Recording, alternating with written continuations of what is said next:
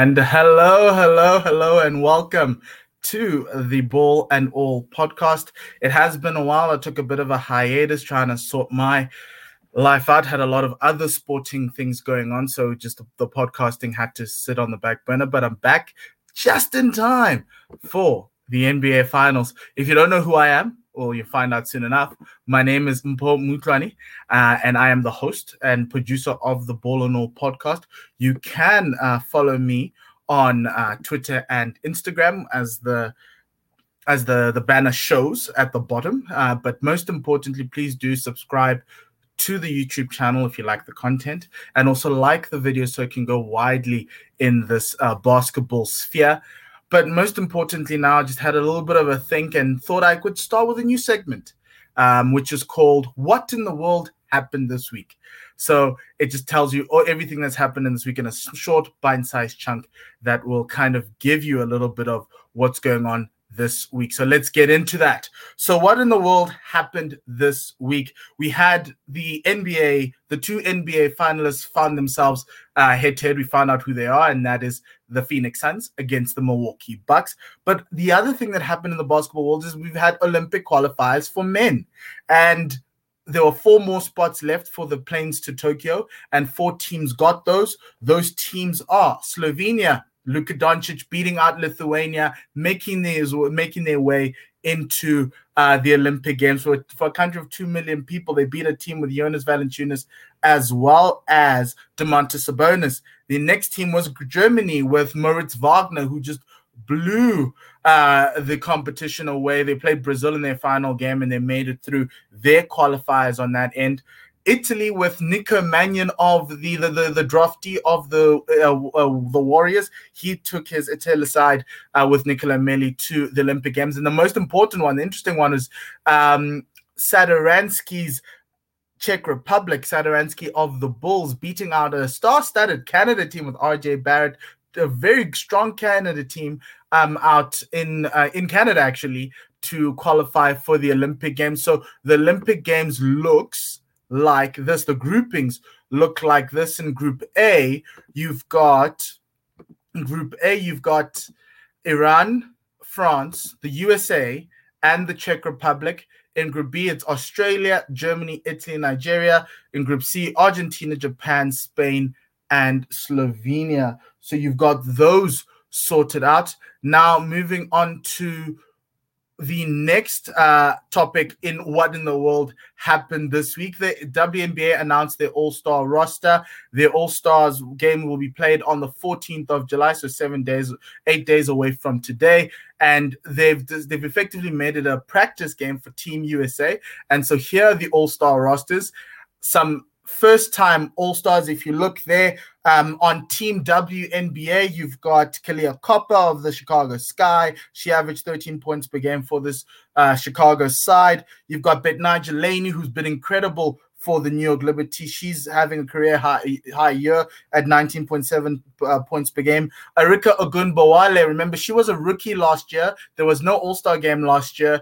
And so this year, she makes her first appearance as one of the leading scorers in the WNBA. Her teammate, wing uh, Satou Sabally, who I'm excited because I think she's such a great player. She averages 6.1 uh, rebounds, which is high in the league, as well as 13 points per game for the Wings. And then finally, as a debut, Courtney Williams of the Atlanta Dream. She's had a great start to the season, and she really deserves that call up.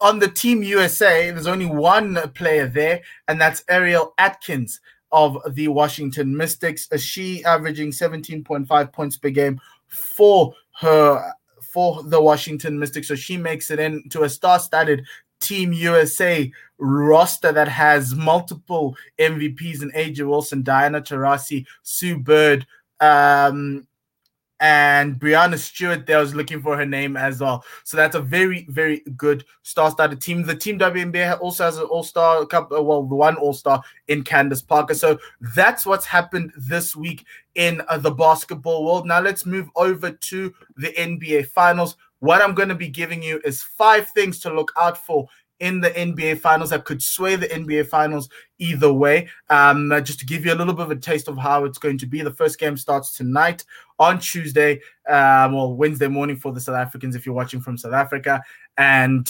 um, and and so it's in Phoenix and it'll be quite interesting to see how it goes. But one of the first things that I think we should all be looking out for is Giannis's availability and his impact. He's had that knee, hyperextended knee, and the question is whether he'll be playing in the series. I do think he will play in the series. Coming out of the Bucks, the questions were whether Giannis was going to play, who was available to play in a game seven, should a game seven be there. So I do think he's closer to return. The other question is how quickly, how, what level of of of Giannis is he? Is he 100%? Is he 80%? Is he 70? Is he is he 60? Also about the impact, you know, having so such impact injuries, how do you come back? It might take a few games for him to come back. But if Giannis is fully fit and plays in about six games this season series or five games this series, um, they they have a chance to win. If Giannis comes in from game four and the this Bucks team has stolen a game out of out of Phoenix, the Bucks would be favored to win going forward with Giannis in there. Uh, he is their best defensive presence. He is the guy who gets them going early on in games. They do fade away towards the back end, and that's a coaching thing, and I'll talk about that later on. But Giannis's availability is important. If he's not available, this series falls all the way to the to the Suns. Um, I think the matchups become a lot easier for the Suns, and we'll talk about that um, in one of the other points. But that's the first thing about this is, is Giannis. If Giannis is there, you, you can't fight it. The Bucks probably are on their way to, to their first NBA title in a very long time. The guard play. So I'm talking about this in terms of guard play. I know Middleton plays more of a wing, but um, in some of these new, well, well, in this Bucks lineup, he's more of a, of a two guard with with with Jrue Holiday uh, being the point guard, and you've got CP3 on the other end for the Suns with Devin Booker as the two guard. The this series without Giannis, if Giannis isn't available, and even to a certain extent, if with Giannis, depending on how well the Suns nullify is going to go down to how well this these, these two sets of guards play and how well they score. The better scoring guards right now are the Suns, but we've seen without Giannis how well Middleton and and, and Jrue Holiday can come through.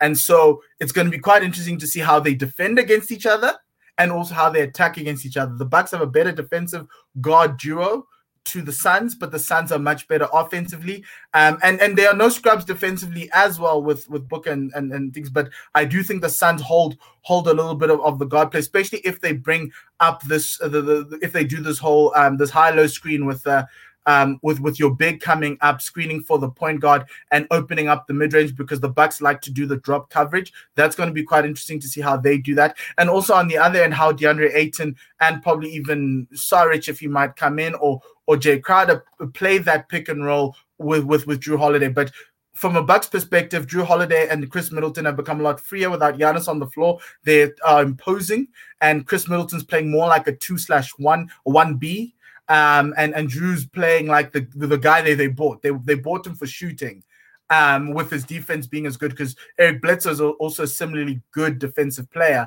but they wanted a better shoot, a better shooting out of out of that point guard position, and and and he hasn't come through in the playoffs. It worked well in the regular season, but it hasn't come through that well in the playoffs. So that's something that um, that we're going to watch out for. But that's a key thing. Watch how the guard matchups are, are matching up. Who guards Devin Booker? I think Jrue Holiday might guard Devin Booker and leave CP3 on Khris Middleton because um, Jrue Holiday is the better the better scorer. But also see how well both guards get to their spots in in the paint um, to, to score. Um, obviously, Milwaukee doesn't score a lot in the in the mid range, largely because they're dependent on Giannis and Brook at, at at the rim, and then they they try to shoot threes um, above the break threes a lot. Whereas Milwaukee, uh, whereas the Suns go into the mid range and that's where they eat and that's where they feast with Chris Paul and Devin Booker. So that's going to be something uh, to watch. Um, styles make fights, and this one is quite more heavily um, put down onto the Suns. I think the Suns have this one um, over over the Bucks, but the Bucks are no scraps there. The next one is ancillary scores. So after Giannis, Ayton, Khris Middleton, um, Chris Paul and Devin Booker, and also Jrue Holiday. Those are the key stars in the series. who else is going to get points? If Giannis is un- is unavailable, Jrue, um, Brook Lopez is kind of key and important for you um, in, in in how well he becomes Brooklyn Brook, the one who is living at the rim and not taking a lot of threes. Bobby Portis' scoring becomes quite important. Uh, Bryn Forbes' uh, scoring is, will become even more important in this series, especially with, with his ability to, sh- to shoot from three. This Bucks team can't shoot that well from three, so it's going to be quite interesting to see who from the Bucks comes through because it's been heavily on those three. Whereas in the in the Suns, Mikal Bridges can give you a hot night once in a while. Cam Payne has been excellent coming off the bench as an extra guard to to kind of add a little bit more pace to to uh, a, a, a, team that does as a lineup that doesn't have a Chris Paul. He's been a very good scorer, so it's going to be interesting to see how he does. And if if Cam Payne and Mikal Bridges and Jae Crowder are hot from three, the Bucks haven't defended the three ball well this playoffs and this regular season, so that's going to be that's going to probably fall over to the Suns. But on the other end, because Brook, uh, because Milwaukee has they do have shooters from three. They're just not taking. They're just not falling and not taking the shots. Bryn Forbes is going to be quite important in the finals, I think. And and the way they move the ball, the Bucks need to try to move the ball a little bit quicker to get some some of their corner shooters. Uh, PJ Tucker is, no, is a very good corner shooter, but they haven't used him. They've just only used him for defense. So they might have to unlock that other scoring facet. Bobby Portis has scored, has scored quite uh, has come through in those non-Giannis games. So if there are going to be games without Giannis, Brook Lopez, Bobby Portis, uh, PJ Tucker probably will have to step up. Bryn Forbes as well. Pat Connaughton hasn't shot well. He's going to have to find a way to get impose himself in the offensive end um, in this in this series. And then the other thing that we need to look at is the battle of the bigs. So in the regular season games, Jake Crowder, who's normally the four in this playoffs for the Suns, hasn't been didn't play in those games. They decided to go with a two big lineup because DeAndre Ayton's big issue is he he he he he they used DeAndre Ayton to guard Giannis, and then they used Saric to guard Brook Lopez or even Frank Kaminsky to guard Brook Lopez. We saw a bit of Frank Kaminsky in the Lakers series, never seen him again. So that's going to be quite interesting to see. If Giannis comes in, they're probably going to go with a two big lineup and have the uh, and have like a three guard set or, or two guard with a wing, maybe Mikal Bridges um, or Cam Johnson.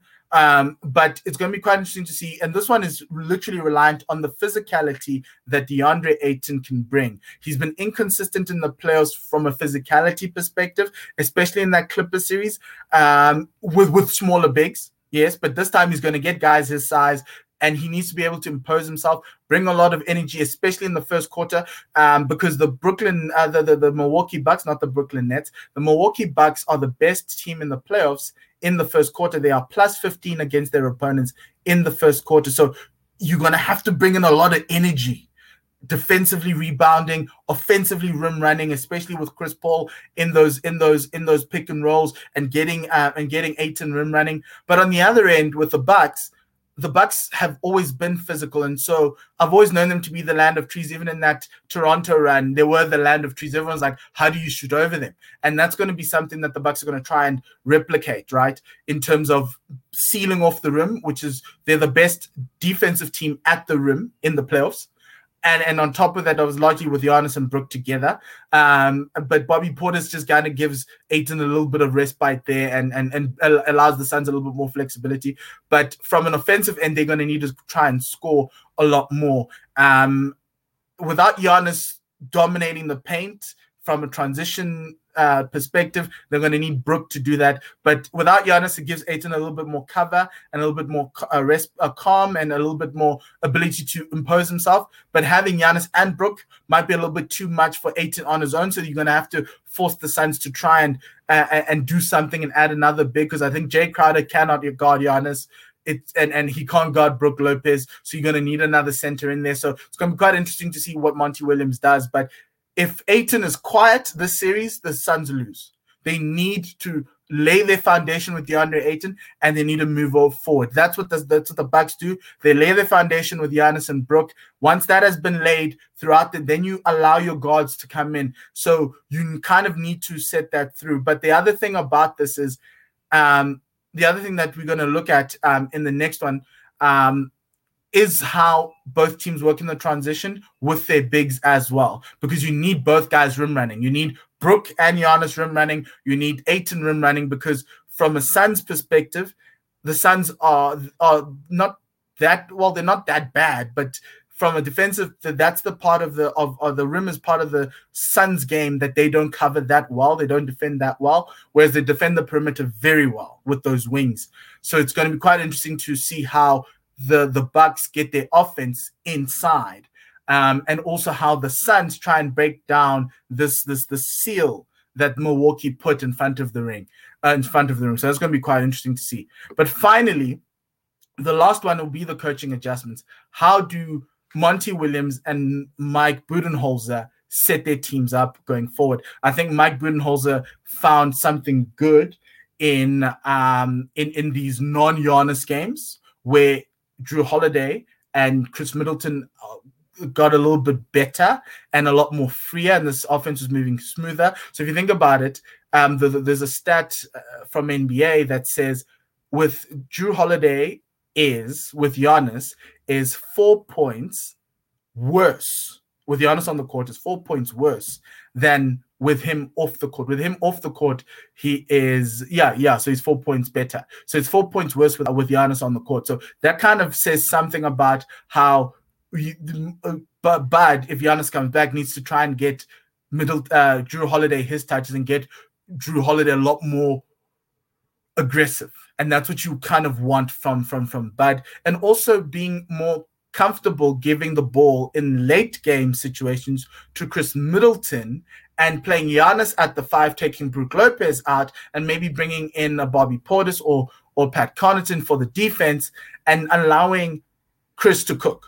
Because Khris is a much better scorer on is the best scorer on this team uh, shooter and everything else. Obviously, Giannis at the rim is incredible, but late game situations, mid range twos, threes, Khris Middleton's your guy. So it's it's a reluctance of Bud to move away from Giannis and go to Khris, and that's what we want to see because he hasn't made a lot of adjustments. He's been playing the same way throughout the playoffs. The only adjustments he's made is out of is out of injuries. Whereas Monty Williams, he's willing to make adjustments. He's willing to try new things and, and try new combinations. And that's why I think the series might be big for him giving Saric a lot of minutes, or maybe Saric and Kaminsky sharing minutes to kind of equal that that that uh, that Bucks uh, front court. The thing about it is watch the watch how they defend Giannis if he when he does come through in the series. Do they give him a wall of three four players and and how also how Bud gets Giannis going, avoiding the half court. This team, the Bucks are the best transition team in the league but because they score a lot of transition points, but they score every transition basket is 1.06 points per get uh, per possession, which is very low. Whereas from a transition perspective with the Suns, they are like a mid-ranging team in the playoffs, but they score I think it's 1.26 uh, in transition, so they're a lot better in transition. So those are the type of things you need to get Giannis open. You need to get Giannis going to the foul line. But what I do think from the regular season games that I've seen is these teams uh, so the Suns beat the Bucks twice by one point each time. One game went to overtime. Devin Booker free throws either way. Free throw shooting is going to be key. The Bucks are 71% free throw shooters. The Suns are the best three point uh, free throw shooters in the, the history of the NBA at 86.4%. So that's where I think the series might end up going, and you might even see a hacker Giannis if if if, if it continues and Giannis is playing. So that's going to be quite key to see. But from that, uh, you will find whoever, whichever coach can make the adjustments quicker, could possibly be the coach that wins the the NBA uh, the, the, the NBA title and championship. So it's prediction time for me. Who do I think will win? And my prediction is Suns in six without Giannis, Suns in seven with Giannis. I think home court advantage. They have the better coaching.